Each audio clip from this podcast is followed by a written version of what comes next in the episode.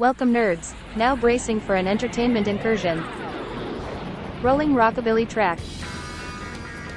Gearing you up with the latest in horror, video games, movies, and TV. Now downloading schematics for multi-dimensional travel watches.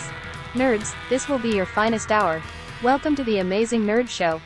Hey, this is Christian, Hey, this is Damon. and this is the Amazing Nerd Show. All right, on this week's podcast, we've got a film review for Across the Spider-Verse. Plus, we're talking all the latest news and rumors in nerd culture. And we're discussing the aftermath of AEW's Double or Nothing. And if today's episode isn't enough for you, don't forget you can get even more amazing Nerd Show content on Patreon by subscribing to our $5 tier. Doing so, you'll gain access to our best and worst of the week show. Though, if you'd like even more than that, additional bonus podcasts will be available for our $10 tier that includes all of the other tiers' benefits as well. That's right, Christian. We have over 20 best and the worst of the week episodes up. And we also have Better Late Than Never reviews for things like season two of The Bad Batch, uh, Megan, and Men. along with anime reviews.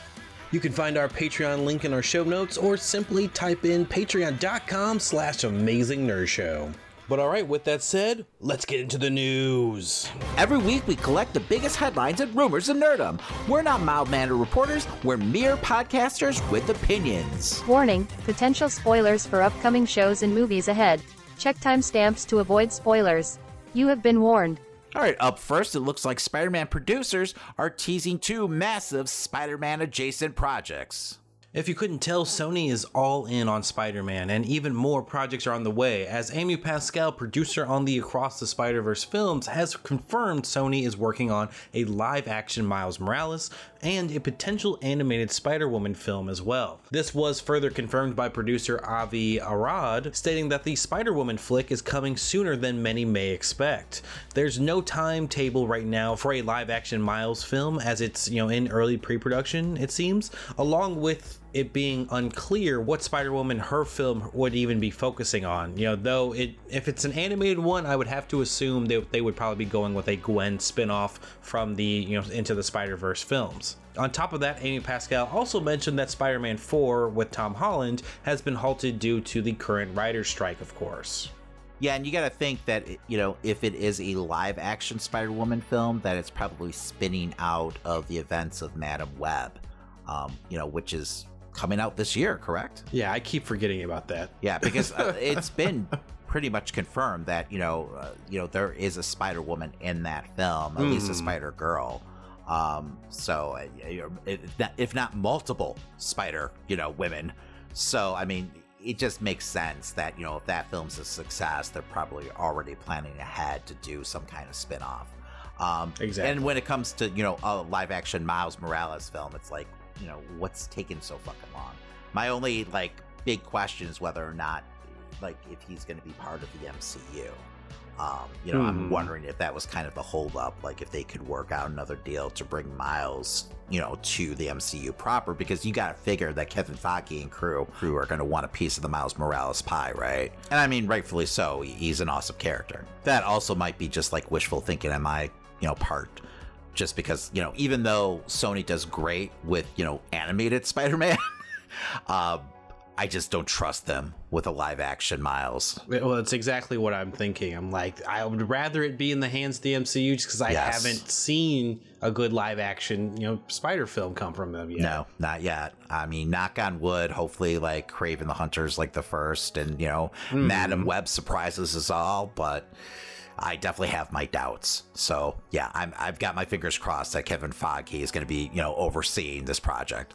Well, moving on to more Marvel news, uh, looks like there's a rumor that The Punisher might be receiving his very own Disney Plus series.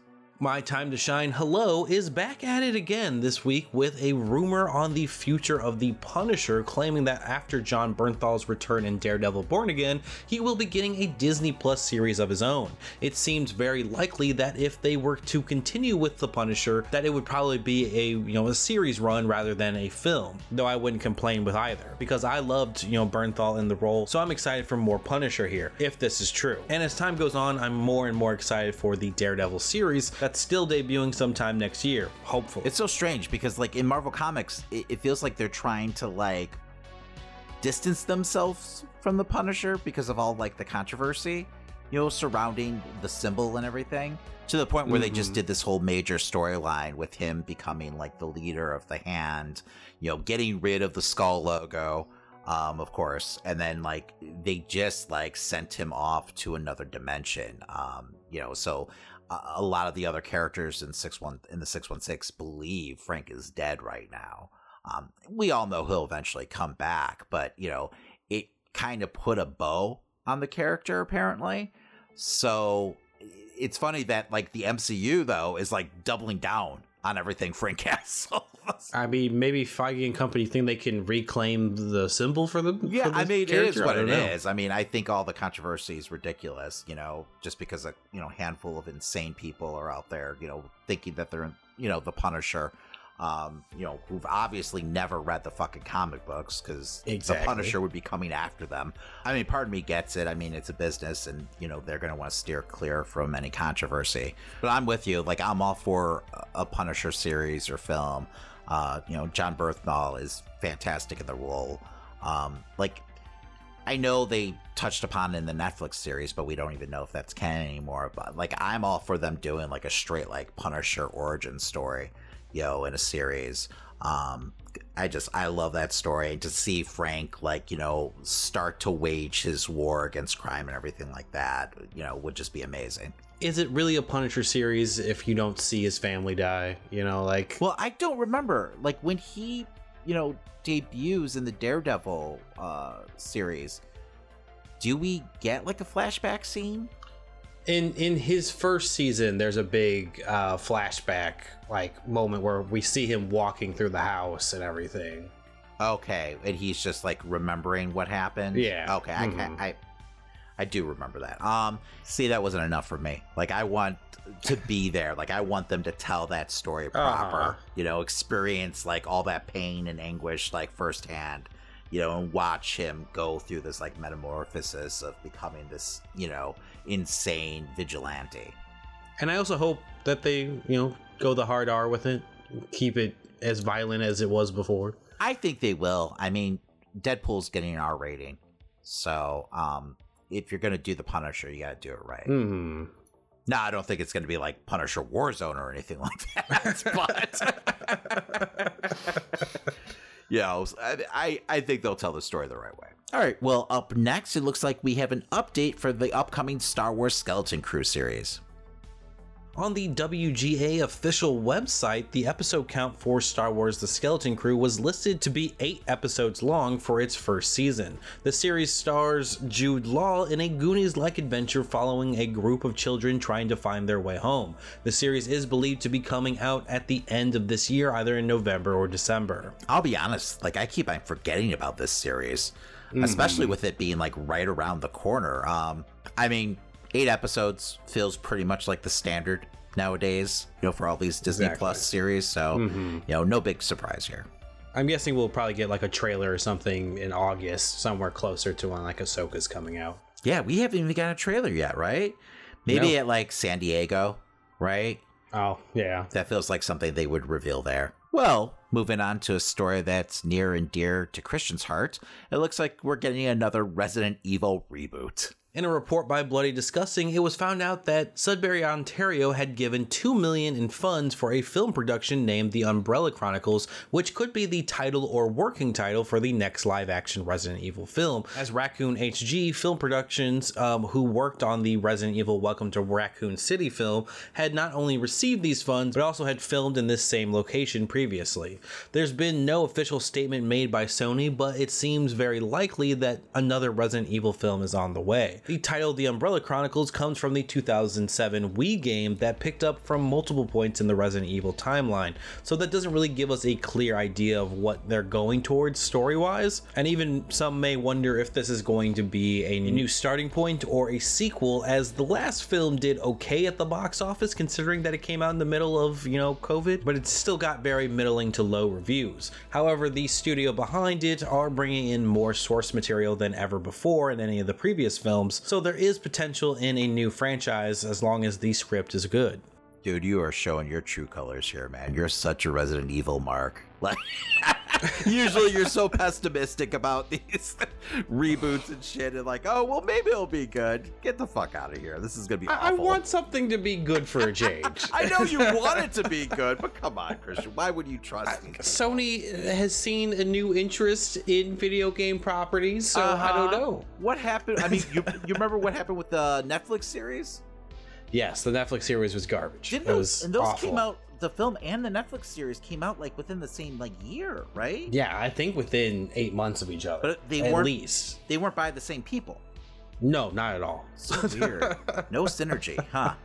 Yeah, no. This is going to probably end up sucking. But, you know, I, I guess I'll hold out hope for you, Christian. All it needs is the Last of Us treatment. All right, that's all it needs. Uh-huh. You're just oozing positivity. It's so weird. You're Uh-huh. creeping me out. well, it looks like we got more news on the horror front. Uh, we've got an update for the upcoming Robert Eggers Nosferatu film. Robert Eggers' Nosferatu apparently finished filming back on May 19th in Prague, according to its cinematographer, Jarin uh, who went on to actually additionally confirm that the film had been shot in color with a 19th century um, romanticism style, though color is something easily changed in post if they do choose to release the film in black and white to emulate the original. Eggers isn't afraid to put out a black and white film, though, as we've seen with The Lighthouse, so it all comes down to his artistic in- The film is said to be coming next year.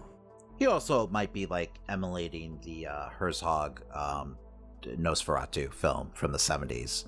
So, Oh, okay. you know, it being black and white isn't like a must or anything like that. It could work in color. I mean, if you haven't seen that film, definitely, you know, check it out. Um, but yeah, I mean, would I prefer it to be in black and white? Maybe. Um, I'm kind of surprised that he didn't go that route, but like you said, like that's something that they could change in post if they needed to. But I don't know why they wouldn't just shoot it that way in the first place. Unless they're doing, you know, like a director's cut or some shit where they wanted to show both sides, but I don't know. I doubt that. That doesn't sound like Ah. Eggers. You know, that sounds way too too gimmicky for him. Well, Ah. lastly, it sounds like there's plans for an Insidious spin-off film. Deadline reports that Sony is working on a time traveling horror spin off called Thread An Insidious Tale. The film will star Mandy Moore, who more recently starred in the Emmy awarded series um, This Is Us, alongside Kumail Nanjiani, who recently starred in The Eternals. The film is set to be written by Jeremy Slater of Moon Knight fame. Apparently, our co stars end up using a spell to travel back in time to prevent the death of their young daughter. But of course, horrific hijinks will ensue. No word on when this is projected to release, but we do have another Insidious film to look forward to in Patrick Wilson's directorial debut on The Red Door, coming July 7th. I mean, honestly, like I'm surprised this hasn't happened sooner. I mean, how many spin-off films has Wan done, you know, with the Conjuring universe? So, um I mean, Insidious has been hugely successful. Um and it sounds like they're trying to get it back on the right track, you know, after some lackluster sequels. So, uh yeah, it's time to milk the cash cow, right? Because there's so many things you could do with the further. Although, I mean, we kind of got that, right? A taste of that with the, the, the sequels, and it wasn't good. That was like Leigh Whannell, wasn't it? um, I think he wrote them. I don't think he directed them. Yeah, but that doesn't mean they were any good. Because they weren't. I'm just saying outside the usual suspects of James Wan's uh, collaborators. gotcha. And now for the Nerds review of Spider Man Across the Spider Verse. And now, our feature presentation.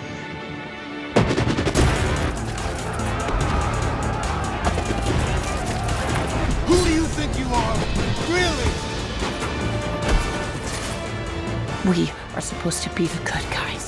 We are.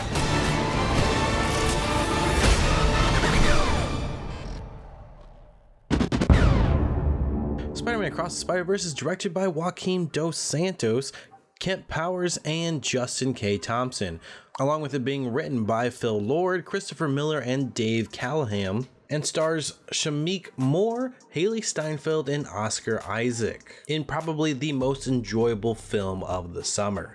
It's insane to think that Into the Spider Verse came out in 2018, but here we are finally with its sequel, and the art in this film alone is a breathtaking experience, but You add the first half of an incredible journey for Miles into the mix that's well paced and written to make the over, you know, complicated Spider-Verse not too complicated for viewers, and you get what feels like a masterpiece, especially coming from a Spider-Man fan's perspective. It was clear that there was just so much love and care put into every minute minute of this film with more Easter eggs than I could ever sit here and list off for you. Hell, my girlfriend had to point out Bagman to me three times in the film because there was just so many Spider Man references being thrown at me, it was kind of hard to keep up at times. But even with all that spectacle, it was the moments that were, you know, slowed down and the moments we spent with Miles and his family, along with Gwen and hers, and even Peter B. Parker taking care of his daughter that grounded this film and gave so much more meaning and purpose to its story.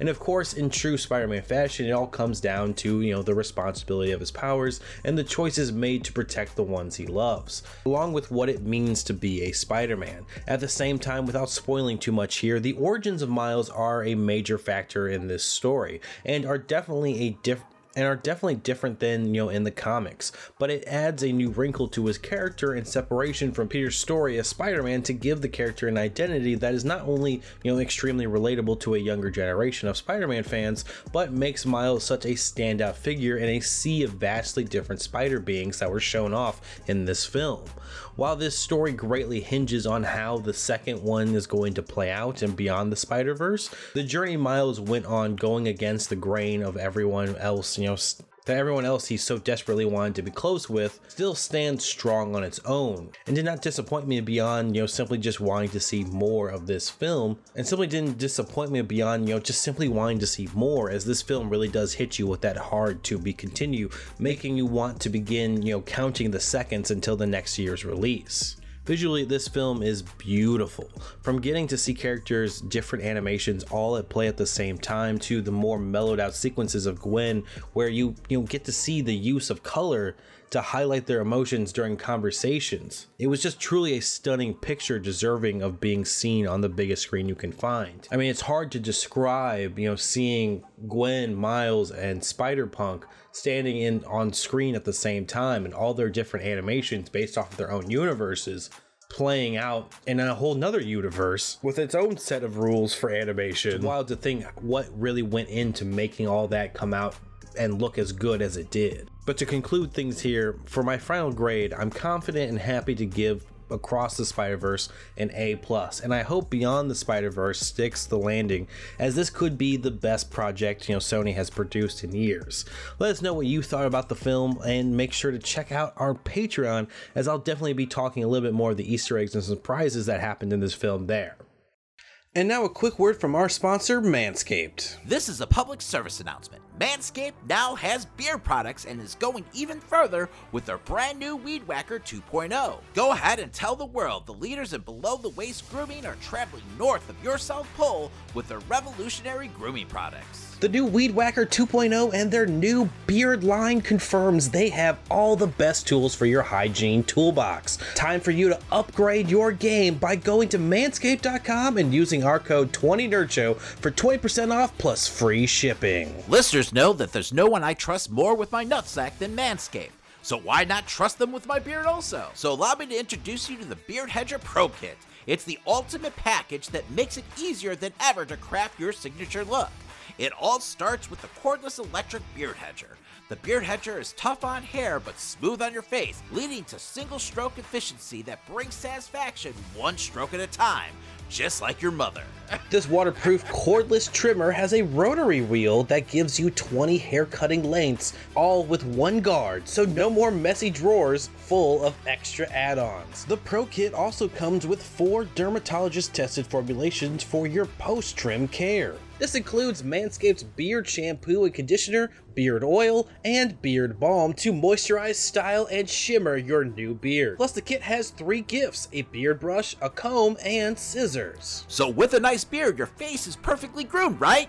Wrong! You need to keep an eye out for those tough to trim ear and nose hairs. The brand new Weed Whacker 2.0 offers improved blades and skin safe technology with virtually no tugging. It's never been so painless to mind your Now that you have your face looking great, you must try Manscaped's Performance Package 4.0 for the full body grooming experience. Good news though, the Performance Package 4.0 now comes with the Weed Whacker 2.0 and all the other below the waist grooming products Manscaped is known for. Your significant other will be delighted to see you covering all bases, if you know what I mean. So, listeners, get 20% off and free shipping with our code 20NerdShow at manscaped.com. That's 20% off with free shipping at manscaped.com and make sure to use our code 20NerdShow. Always use the right tools for the job with Manscaped. And now it's time for Christian's Corner. Before we talk some actual wrestling, let's talk AEW's upcoming game Fight Forever, which finally got into the hands of YouTubers and more who got to play a new build of the game. And there's been a lot of details that have significantly raised my interest for this title. For starters, gameplay wise, what has been shown off looks like a just a perfectly modernized version of WWF No Mercy. From its unique weapon play to, you know, the animations, it just looks like an experience that will be very similar to the older WWF titles and a game that will be easy to pick up for any new player. What impressed me the most was, you know, the sheer amount wrestling move sets each wrestler seemed to have. You know, Orange Cassidy has been shown to have a completely different fighting style based on if his hands are in his pockets or not. Darby Allin has his own skateboarding combat, and MJF can beg for mercy instead of evading moves. It's these little touches that just make each wrestler feel unique and makes you want to try out the game's entire roster. In IGN's preview of the game, they gave some details about the single player mode Road to the Elite, which will have you signing on with Tony Khan for your first match at the first ever Double or Nothing pay per view. From there, your story is decided by branching storylines based on if you win or lose matches very similar to how it was in No Mercy. You'll spend time fighting matches and taking care of your chosen wrestler as you choose to either work out to gain some skill points, but also lose energy before a match, or by doing promos and press conferences to give yourself more momentum and energy before a match. Minigames are also a part of the story mode as well, allowing you an additional way to earn money. Fight Forever does seem to be all in on its mini games. As not only can you play in single player, but you can play it outside in mini games, play it outside in multiplayer. And after learning a little bit more about the DLC packs we're getting, we'll find out that there's going to be a new mini game added with each new DLC. Which you can get all the DLC with the season pass that will be included in the deluxe Elite Edition. The pre-order bonus for the game will be Matt Hardy. Um, you can either get the broken or you'll be getting the Matt Hardy pack in general, the broken and extreme versions which includes the broken and extreme version of Matt Hardy. But then the first DLC coming after that will be the FTR Revival Pack, which will then, you know, of course, give you Dax and Cash. Then Limitless Bunny Bundle featuring the Bunny and Keith Lee. And then there's the Hookhausen pack that comes with, of course, both Hook and Danhausen. All of this will be at the lovely price of $79.99, of course, listed on the Sony Digital Store. I'm personally super interested in getting this as it just looks like a good time. This is going to be, you know, a different wrestling experience than we get with the typical 2K release, which wrestling fans just desperately need at this point. Like the two brands, everyone is just hoping for an alternative, and this looks to be much better than I originally expected it to be. The game releases on June 29th, so not too far away. Um, as far as streaming goes this weekend, I will not be live. However, we will be live during the upcoming week. I'm thinking we're probably going to do a couple bonus streams to make up for Saturday and Sunday being off perhaps on Tuesday and Wednesday. And then Thursday will be a live reaction for the Summer Games Festival. Then on the 10th and the 11th, we will have live reactions for the Future Game Show and the Xbox Showcase, which is also followed up by the Starfield presentation. So there's a lot, you know, we're covering in the upcoming week. So make sure you're following us over on Twitch as we cover all the Summer of Gaming announcements. And of course, we will continue on with our adventures in games like Jedi Survivor, Horizon, and um, Redfall, which I actually found out that I am enjoying a little bit more now that I've raised the difficulty. Um, that game, unfortunately, is just far too easy on normal. I can't even imagine playing it on easy. So on hard, it's a little bit more ch- of a challenge and a little bit more to get through. So I'm going to give it at least one more chance before we call it quits on Redfall. There are other games I want to get back to, and of course, as we just mentioned, AEW is coming out at the end of the month and more. So I, there's plenty more games to check out this year. Um, like even Boltgun just came out for the Xbox, and I want to check that out. But whatever. Let's move on to some wrestling. The last few weeks, we've made some announcements regarding the debut of AEW Saturday Night Collision, starting June 17th at the United Center in Chicago, Illinois. I'm here tonight to give you a little more information about the debut of AEW Collision. I'm here to announce that AEW Collision, beginning June 17th, will feature CM Punk. All right, so last weekend was AEW's Double or Nothing. Um, it's a show that's been definitely getting some mixed reviews. Uh, some people are acting like the sky is falling, uh, AEW fan wise. Um, I didn't think it was the worst pay per view ever. Like, I think that's a ridiculous statement. I'm sure people mm-hmm. went back and like watched, you know, some of those pay per views from like the COVID era um, they would definitely change their tune. Um, I feel like that era has been kind of romanticized at this point. Um, you know, because it, it, was definitely an uneven show. Um, but there's some, a handful of great fucking matches there. And I, you know, I think people hold AEW to like a higher standard than WWE. Um, there was no way that I would call this a bad pay per view by any means. Like I didn't watch it live, so I you know I saw all the people's bad reviews, and I was pretty shocked when I was watching. I was like, this is still very enjoyable. So I was just like confused why people were flipping out so much on. Yeah, like I mean, there's only a few matches that really disappointed me. Um, like the Cole and Jericho match wasn't great. Um, I didn't mm. think the hmm. House of Black, uh, you know, trios match was, you know, anything special. I thought it was actually kind of boring. Um, they just didn't have great chemistry with the acclaimed.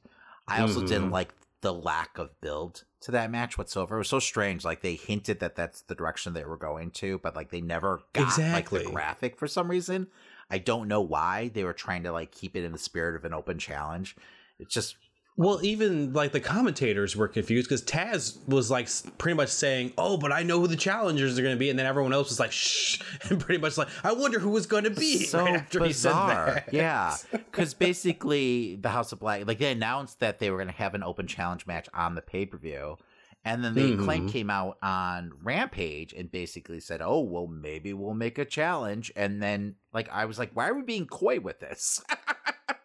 Just promote the fucking pay per view with the match. Like I don't get it because I mean the acclaim is a huge draw for AEW. Like, they're like their top merch seller, so why wouldn't you want to advertise that they're on the fucking card? It's just a bizarre choice. Exactly. I don't get it. Um, unless there was some other issue happening that we're not privy to. Um, I don't know. It's just weird.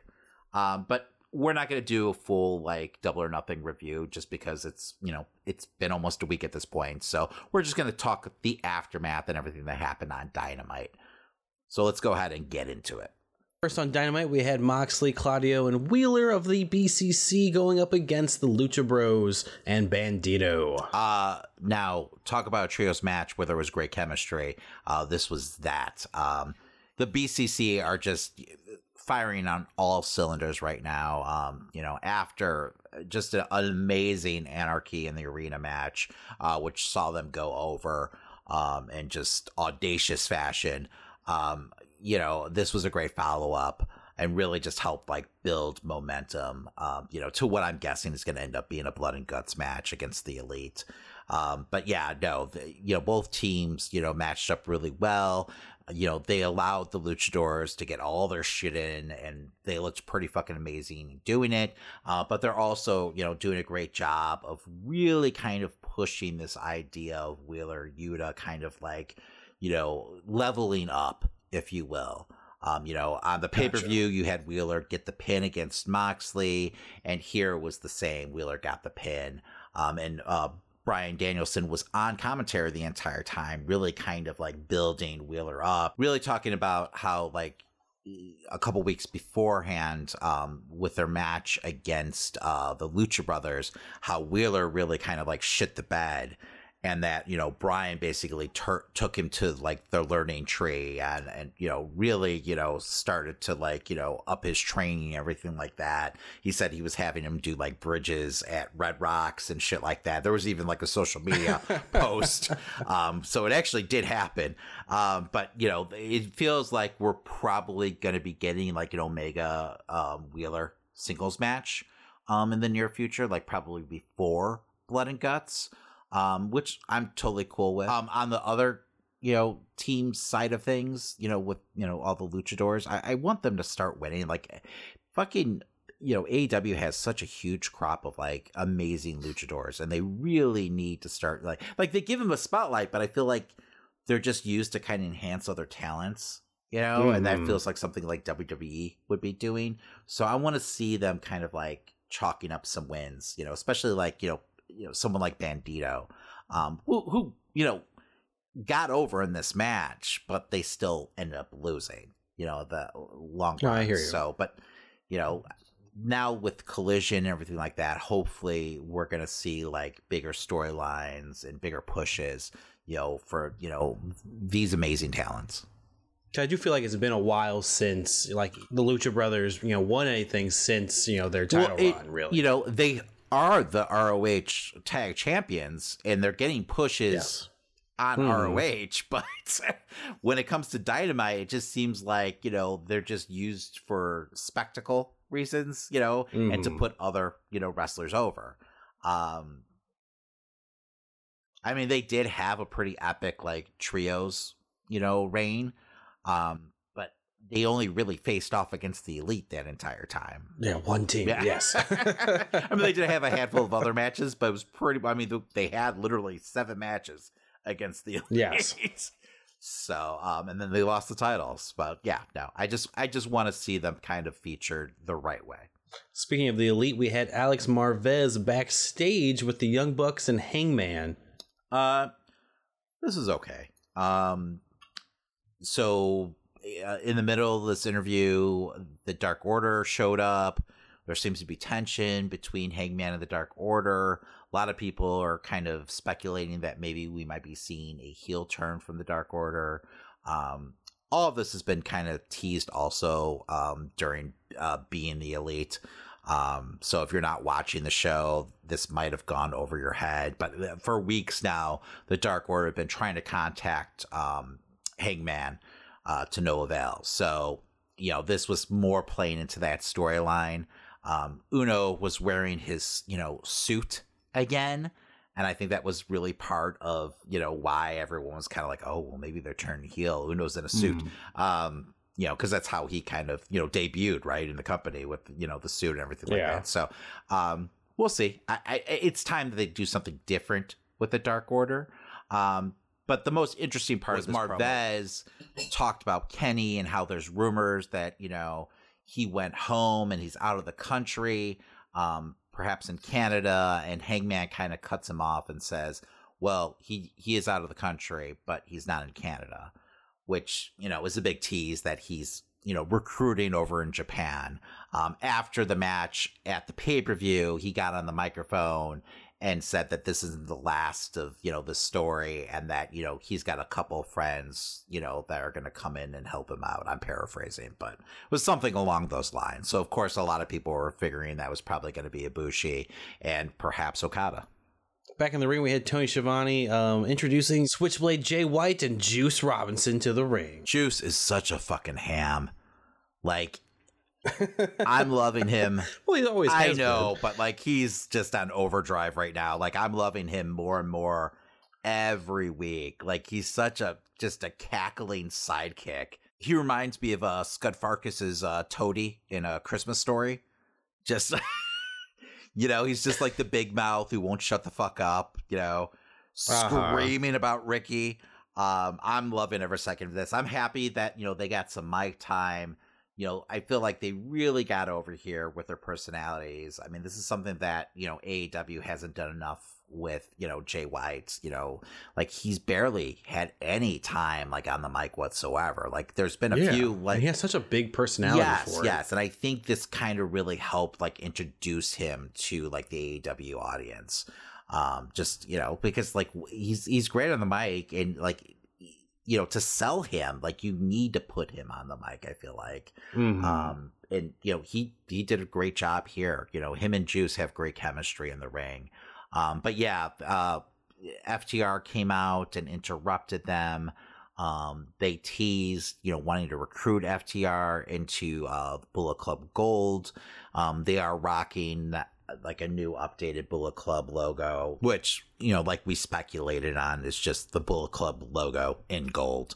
Um, but yeah, I mean, it still looks pretty fucking cool regardless. That lo- that logo always looks great. So I'm happy that they're able to wear Mhm. the logo. But anyway, this uh, confrontation with FTR all stems from the backstage incident that happened at the pay per view. Um, you know, after the battle royal, which once again, you know, was actually really well done. I think it helped because they had all these ongoing storylines happening. Uh, but Ricky eliminated both Juice and Jay, and then ended up getting eliminated himself. But then he did a backstage interview um, where he's, you know, looking over his shoulder intensely, and then all of a sudden, like of course, Juice and Jay show up and jump him again, but then FTR comes and makes the save. So during this back and forth between the two teams, all of a sudden Juice sucker punches Dax with a fistful of roll of quarters. Um, quarters just go flying everywhere, knocks Dax pretty much Okay. out, and then they start beating down both members. And then Ricky comes out and makes the save. Uh, they set up a match uh, with Ricky versus Jay next week, but both Juice and FTR are banned from ringside. I think this is pretty obvious that they're going to set up like another member of Bullet Club Gold debuting here. I don't know who that could possibly be, um, but you know, it seems like we're going, but it feels like we're definitely like headed to like a trios match of some sort with Ricky teaming up with FTR and against this newly formed uh, Bullet Club Gold stable. Yeah, I mean, I would be disappointed if it took any more weeks to get another, you know, member in this team, especially if they're doing a whole trios angle. Yeah, yeah. Um, I could see Shawn Spears joining the group. I really thought that, you know, you remember he like all of a sudden showed up out of nowhere and saved Ricky, and they had a tag Mhm. match, and he ate the pin. Um, it felt like a weird storyline that went nowhere, and I thought they were setting him up to join the team then. So I could see them paying it off now here, um, but I could be completely wrong. He feels like he'd be like the Chase Owens of the Bullet Club you know? I, you know what? Chase Owens is a great wrestler, and I feel like Shawn. Spears. Come on, you're not giving him enough credit. Shawn Spears has more personality than Chase Owens. I enjoyed him as like MJF's lackey. Like he plays a good lackey. So, um, yeah, no, I, I, I, I feel like he would fit with Bullet Club Gold. eh, You know, in the long run. Um, I will say I think I'm more interested in a feud between FTR and Bullet Club at this point. Um, it just feels like everything with Ricky's kind of gone nowhere. Um, although Mhm. speaking of which, I could see Ricky being a great member of the Bullet Club also. So, um, you know, maybe we get this weird like swerve and Ricky ends up joining the team and they've just been like jumping him in this entire time and you know, like a, a weird initiation. But I, at the same time, I feel like it'd be.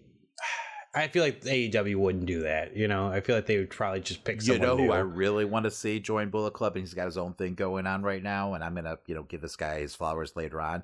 Fucking Swerve. I feel like Swerve is the coolest guy in wrestling right now and I Oh, feel yeah. like he would just be fantastic in the Bullet Club and really just elevate the group, you know, to the next level in AEW. Everything at the end of that battle royal, I was like, why is he not in a bigger feud right now? Like that's like premiered on like sh- the show every yeah, week. no, well, we'll get into it because they did feature him quite a bit Mm-hmm. this week. So, Well, uh, before we get into that, we had Tony Khan's collision announcement. yes, which was CM Punk is, you know, coming to Collision. He's back. Um, this was met with a mixed reaction. Um, now they are in Young Buck, you know, country. It was in San Diego, so. But I, I definitely feel like if they're planning on pushing Punk as a babyface, he's going to be met with this kind of reaction in a lot of different regions. So, other than Chicago, uh, but even like in Chicago, I think he might get some boos. So, I'm still thinking that they might bring him back as a heel. Like maybe we get like you know a mini feud, um, you know, with him as a babyface, and then he makes the turn. Um, but yeah, I, I just I don't know, man. It feels like it's going to be going against the grain at this point. You know, trying to keep him babyface, and like we've already seen that act. You know, in AEW, let's let's let's see what he can do as a heel. Because like right now, with everything going on and all the controversy, it just feels like it's time to strike while the iron's hot. He's such a natural heel in general. Why wouldn't you want to do it? you and know, it's something different that we haven't seen in AEW. So let's Mhm. let's go. Why not? Um, play into everything that's happening. I mean, let, let let's go. Now, this most likely was done to move tickets. Um, sales haven't been awful for the the debut episode of Collision um at the United Center, but they haven't been gangbusters at all. Um, uh, at this time, it, it looks like they sold maybe an extra like 500, 600 tickets, um, you know, the day after the announcement. Um, so he definitely moved some tickets, but still not as much as, you know, they were probably hoping for. Um, cause a lot of people thought they would just like tease this, um, all the way to the show, like they did with, you know, um, you know, the first dance, but, but it looks like, you know, once they saw the ticket advances, they decided to go a different route. So, um, it is what it is. You know, I, I could understand why people were skittish about buying tickets though, with all the controversy surrounding like, you know, will he or will he not, you know, stay with the company recently. So I'm sure a lot of people are like, yeah, I'm going to buy this ticket and then he's going to end up like no showing or, you know, something's going to happen. This whole thing's going to just blow up in AEW's face. So like, why should we trust, you know, this situation, which I totally get and could still happen. Right. Exactly. All you gotta do is just pull them from the the new poster. exactly. After that, we had a triple threat match between Swerve Strickland, Big Bill, and Trent Beretta, with of Strickland winning. So yeah, I mean, this kind of felt like a match for match sake at first. Um, but then I realized that these were all, I believe, the finalists of the Battle Royal.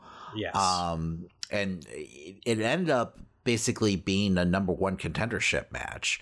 Uh, because after this match, we found out that Swerve would be getting a title shot against Orange next week. Um, but yeah, I mean, it was a fun match. Uh, like I said before, Swerve, man, he's just operating at a next level now. Um, I really, you know, see big things for him in the future. I'm still not a huge fan of his stable.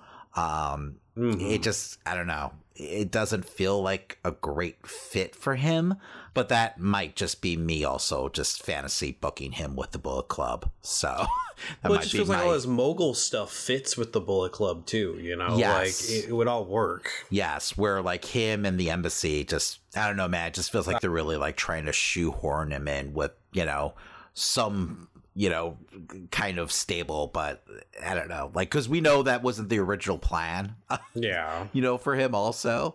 Uh but like, you know, the other two guys that, you know, they originally had him with just didn't work out. Uh, to the point where I can't even remember their names at this, you know, at, at this junction.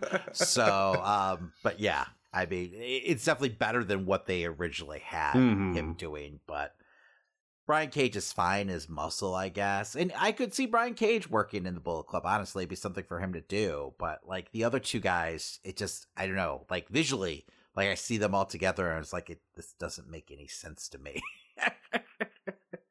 um, especially like Prince Nana or whatever the fuck his name is. So I Uh-huh. still don't get that guy and what he's all about, but it is what it is. Uh, but like this, like I said, this match was great. Um, you know, I don't feel like anyone was hurt by losing this match. Also, like I feel like Trent, who's kind of a 50-50 guy, like he he could lose and he'll be all right. And he ate the pin. And Big Bill, he looked like a monster in this match. So hopefully they have something in store for him also, because I, I feel like you know the sky's the limit really with him. Um, and you know from where he was after you know his WWE run to where he is now is like night and day. Um, so I I could see with you know the right storyline, you know, Big Bill eventually getting over huge in AEW. No pun intended. I also wanted to mention like I could totally see Swerve winning the belt here, um, next week against Orange. Being the one to finally take it off him, yeah, I can see that. because I feel like whoever beats Orange, you know, needs to really you know, be propelled by that victory. At this point, they've really built up, you know, this belt and like, you know, Orange's run to like, you know, legendary status. Like, what is he like 23 and 0 currently? Something like that, yeah. Yeah. So like, you know, Orange, you know, whoever takes this belt from Orange is going to be getting a huge rub. And I feel like, you know, this, you know, along with, you know, all the character work that Swerve has been doing will really propel him into that, like, you know, upper mid card level. So, I mean, it'd be a great way to make Swerve now. Um, so, yeah. I, I'm hoping, you know, I love what Orange has been doing. I, I hate to see like the run go the wayside, but at the same time, if it's in the name of, you'll, you know, bringing Swerve to the next level, then fuck yeah, let's do it. Well, it's not going to hurt Orange at all. No. You know, like. no, and at this point, like you're just kind of like you know waiting on the edge of your seat for him to Mm. actually lose. and like you know when they first introduced the whole battle royal, you know idea for you know him defending the title at the pay per view, I was like, oh well, he's not gonna lose the belts, you know, in a battle royal. Mhm. But then like I don't know, man, just through good booking. You know, of the match, like I really was like, "Holy shit! Like, is he gonna? He's about to lose this belt in a battle royal." So, um, yeah, no, I mean, him and you know Swerve and Orange both had great chemistry in the ring and everything, Yes. and I love the finish.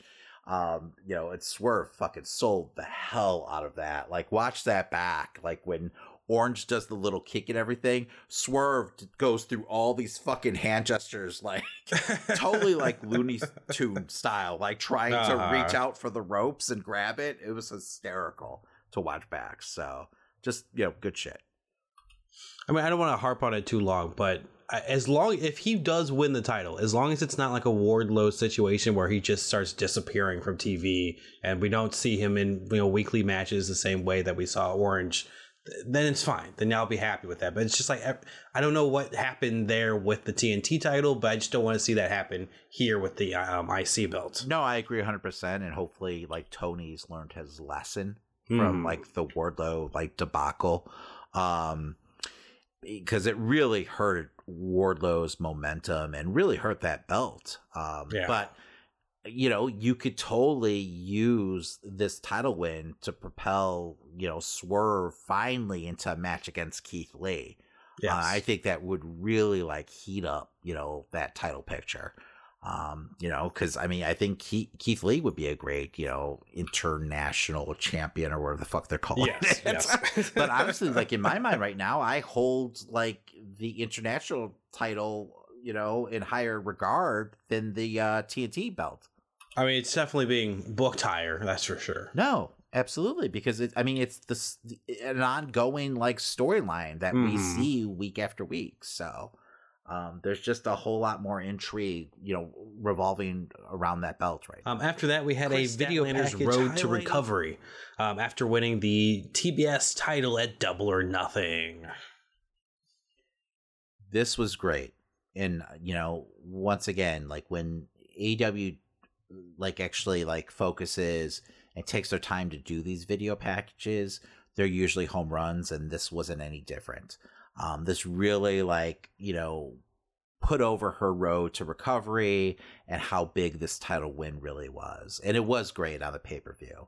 Um you know i i the day before the show, I believe there was an interview where like Jade mentioned Kris and like said something like, you know, she's made out of glass or something like that. So I kind of had a Hmm. feeling something was up and that, you know, Kris could be possibly making a comeback soon.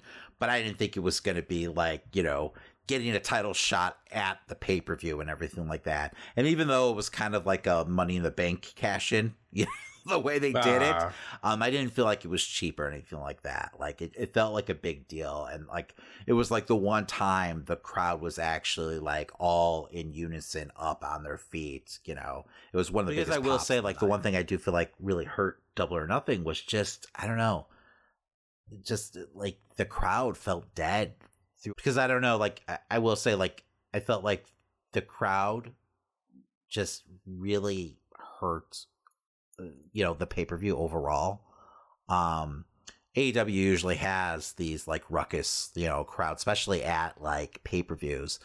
But this was very much like a WWE Raw audience where, you know, they popped when they were supposed to, like for big moments, but like they weren't like incredibly hot. But comparably speaking, you know, to a standard AEW pay per view audience, they weren't nearly as hot as, you know, your typical audience.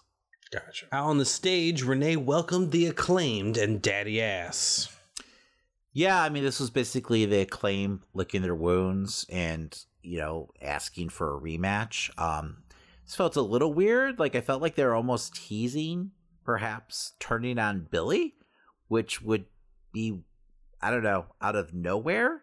Um, Billy came out and he apologized, you know, for costing the team the win but the team, you know, uh, the acclaimed were basically like, it's not your fault. You know, we were super hot before this match, you know, and you deserve to have like one final like title reign. Um, so it, it seems like they're re-challenging the House of Black, um, or they're going to earn their way back at least, um, and you know perhaps get another title shot, you know, in the near future. Um, but I, I don't know the way they're phrasing everything. It just made me feel like they're teasing you know, the acclaim turning on Billy. Um, I could be reading into things. I hope that's not the case because, like I said before, like they're one of their hottest acts. Mm-hmm. So, um, maybe this is a way to kind of like write off Billy. You know, like maybe he feels like, oh well, you know, well, I can't compete at your level anymore, so it's time for me to like hang up you know, the boots. I don't know. Or I don't know, maybe I'm reading into things and this is just more of a storyline to like, you know, Billy capturing gold one last time. Um, which I could definitely see that being the case, but you'll eventually watch this promo, Christian. Like you'll get the same vibe too. They were definitely trying to tease something, but that hmm. might just be like Tony Khan like playing 4D chess and, you know, just trying to tease us. Um, you know, keep us on the edge of our seats. Like, if anyone was going to turn, I would imagine Billy would turn before the actual acclaimed right now. Right. You but, know? like, the only way I could see that happening if, if this was like a program with like the Ass Boys, but since uh, they're not involved, I, I like Billy's not going to join the House of Black, right? So you would hope not. Could you imagine a goth ass boy? Uh-huh. Like, could you imagine like a goth like fucking ass band? I mean, that'd be pretty awesome. But no, like I don't want to see Billy in eyeliner. After this, we had Don Callis come out to explain his actions. Holy shit, was this amazing! The crowd almost booed Callis out of the building. Like it was very akin to like you remember when Roman beat the Undertaker at uh-huh. WrestleMania, like the night after on Raw, like they like the audience wouldn't let Roman speak. It was very much like that. Like they booed through the entire fucking promo. Um, you know, Callis, you know, did his, you know, usual spiel and everything like that, blaming everything on Kenny. Um, and put over Takeshita. A lot of people were speculating whether a lot of people were speculating whether or not Takeshita would become like part of like the Blackpool Combat Club. Um, and I still feel like he's probably going to team up with them against the elite um, especially since now he's got this, you know, built-in feud with Kenny. Um, but it, it, it from for me, it sounded like Callis was going to be starting his own sort of stable or family, if you will. Hmm. I don't know who else he would have join it right now. I have as no, far as the roster goes, no clue. Um, you know, maybe it's someone from New Japan, you know, that they're going to bring hmm. over. Um, but I mean, they, I could see them like putting Callis with some like young and upcoming talent, you know, to get them over. And really, like AEW has tons of wrestlers on the roster that match that description. Um, after this, we had a highlight video for the TNT title ladder match. Oh, this was another match on the pay per view that I thought delivered. You know, I forgot yeah, to mention just, it. Like, I mean, except for that broken ladder, but you know, yeah, beyond that, but it's one spot though, and that shit happens yes. in ladder matches all the time. So it is what it is. I mean, I I thought this this match did a great job of really highlighting just how like athletically gifted Wardlow is. Um, so I don't know. I, I thought this match was fine. I was surprised the lack of involvement Luchasaurus had in it, though. Well, I mean, he was nursing his uh his thumb, so Well, yeah. Yeah. uh, they did set up a challenge though, because this wasn't just a highlight package. I I do believe there was a promo um after the package with Wardlow and Arn Anderson. Um, and it was basically Wardlow challenging Luchasaurus. Gotcha. So I mean that match is definitely on the horizon. I believe that happened here, unless that happened later on in the night. After this, we had Orange Cassidy and Darby Allin defeating the Gates of Agony. I don't know what this is about. I don't know why they have Orange teaming up with Darby so much lately. Um, they've been making the house show loop too. Um, Hmm. like I mean, are they going to be getting some kind of like like tag title match in the future? I doubt it. Because, Um, you know, they they always keep Darby away from the tag titles for some reason. yeah, but that's when he's with Sting. Ah. So, um, it's just a weird pairing. Um, a lot of people are into this, but it just, I don't know, it's just not doing anything for me.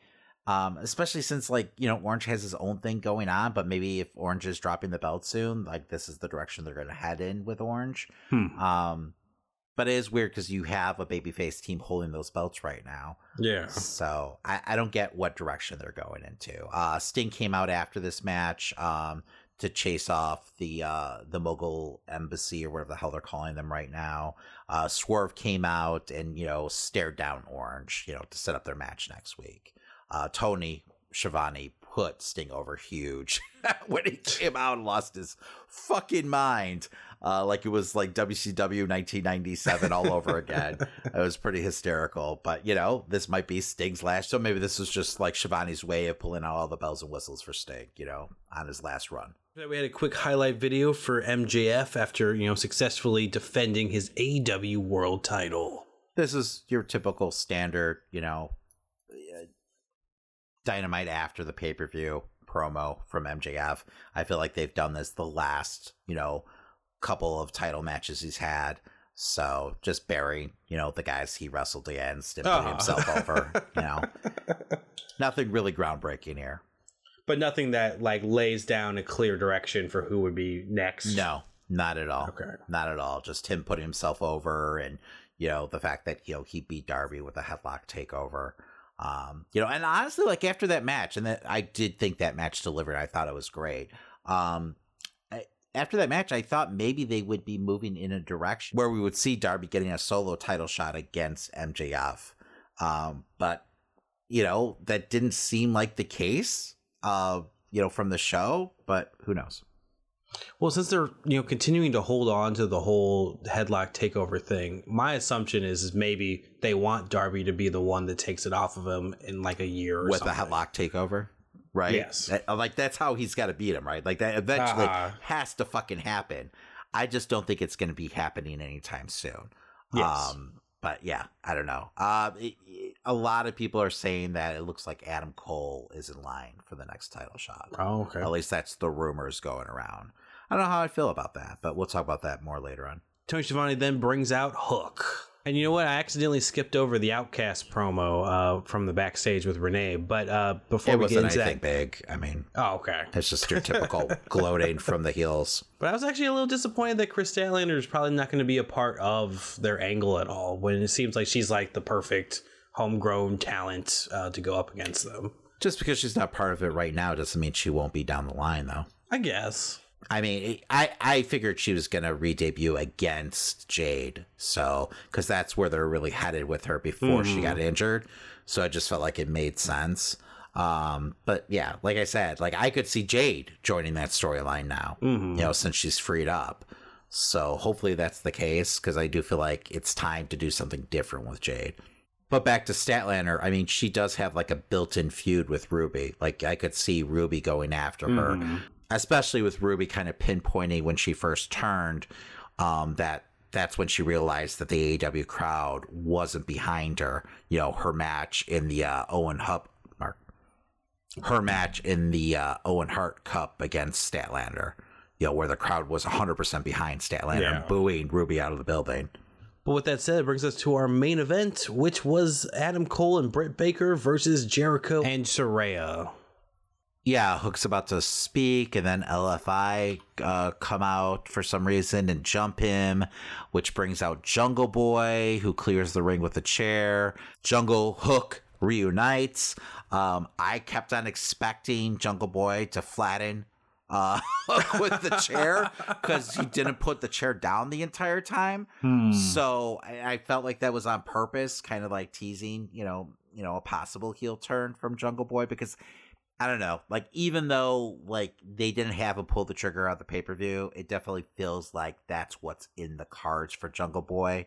Like we're gonna see, you know, some kind of turn happening sooner than later. And if they do it, I hope they go all the way. You know, it's not this kind of like, you know, torn type deal where he's like cheating to win, but like he's reluctant. Like I want him to go full heel. I mean, hell, I wouldn't even mind like a tag team run with MJF if they were trying to do something with it. Yeah, and that felt like the direction that they were going to head in before Mhm. you know the pay per view. But and that it, that still might be the case. But like as of right now, it feels like if he's going to turn, it's going to turn against Hook. But maybe he ends up aligning himself with MJF. Who knows?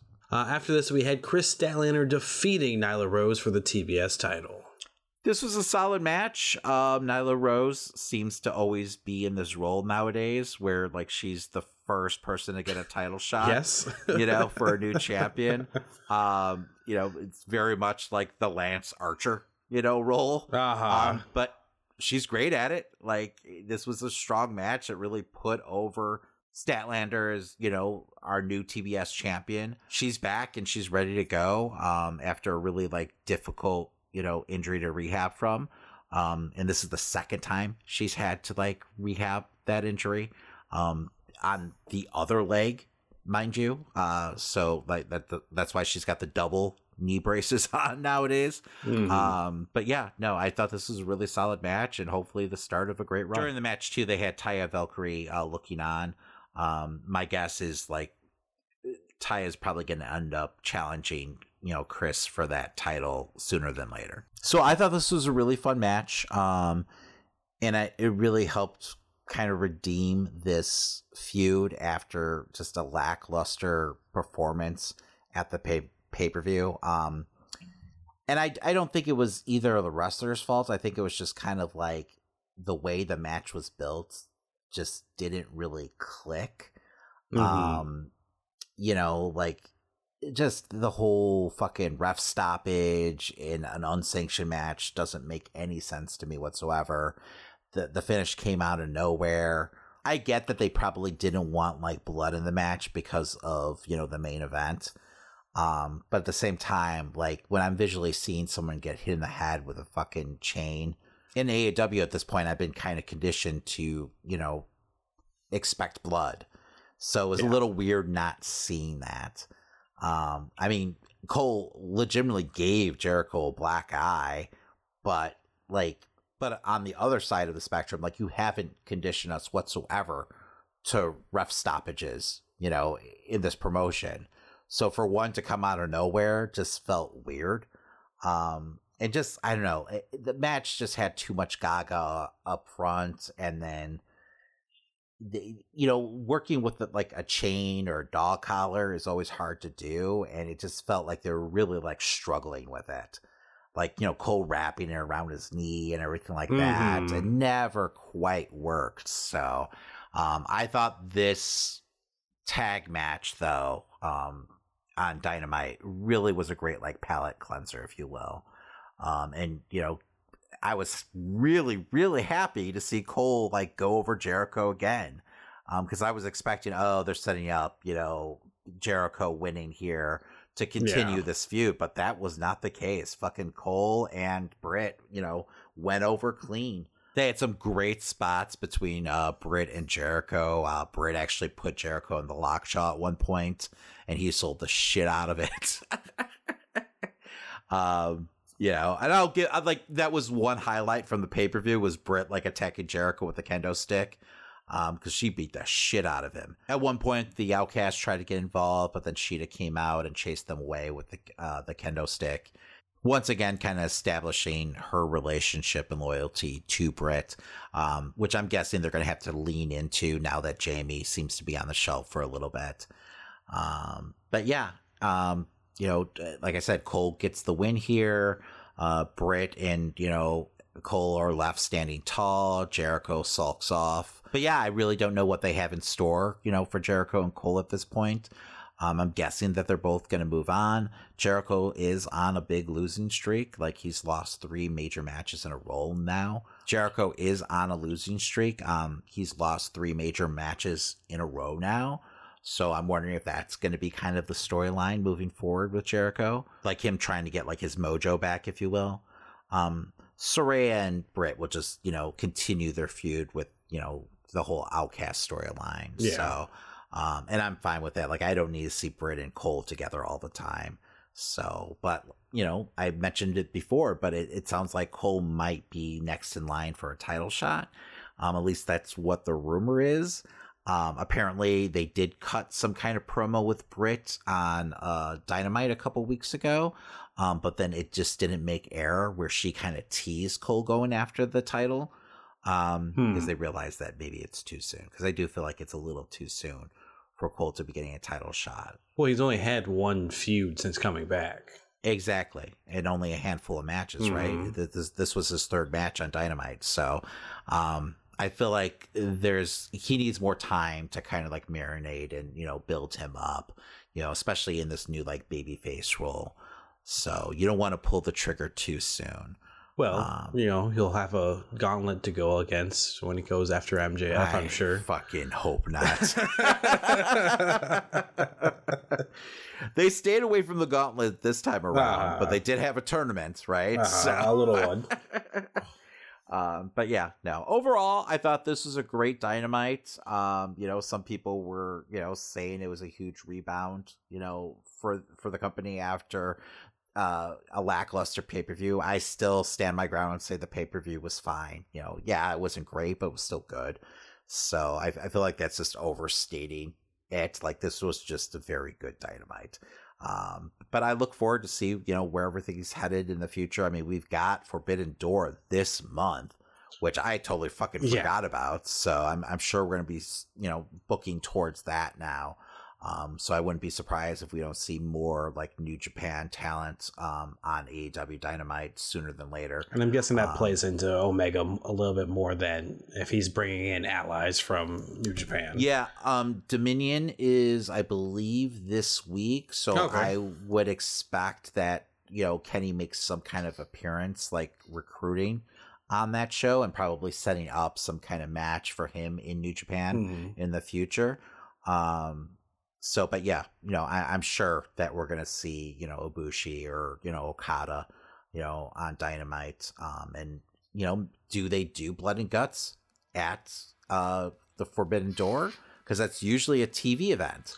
Um, but maybe you know they feel like it's a huge match and they want that. That's what I was going to say. It could be a big draw for the pay per view, though. So Could be. It could be. Um, I guess we'll just have to wait and see. Well, that does it for this week. As a friendly reminder, make sure to follow us on your favorite podcast platform, and while you're there, leave a five star review. It really helps new listeners to find the podcast and for us to continue to grow. Also, if you like the stories from this week's episode and want to keep up to date with the show, follow us on social media at Amazing Nerd Show or stop by theamazingnerdshow.com. And hey, to support the show further and get additional weekly content, you can subscribe to us now on Patreon. Just follow the link in the show notes. Also, if you want to rep some Nerd Show swag, you can head over to teepublic.com to find t shirts, hoodies, stickers, and more. And if you post what you bought and tag us on social media, we'll send you some additional Nerd Show swag as long as you live in the United States.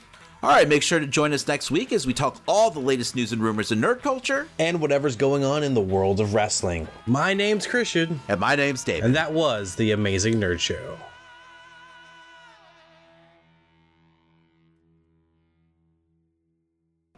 We can get a picture of Julia Roberts in a thong, we can certainly get a picture of this weirdo. Put an ad on the front page. Cash money for a picture of Spider-Man. He doesn't want to be famous, and I'll make him infamous.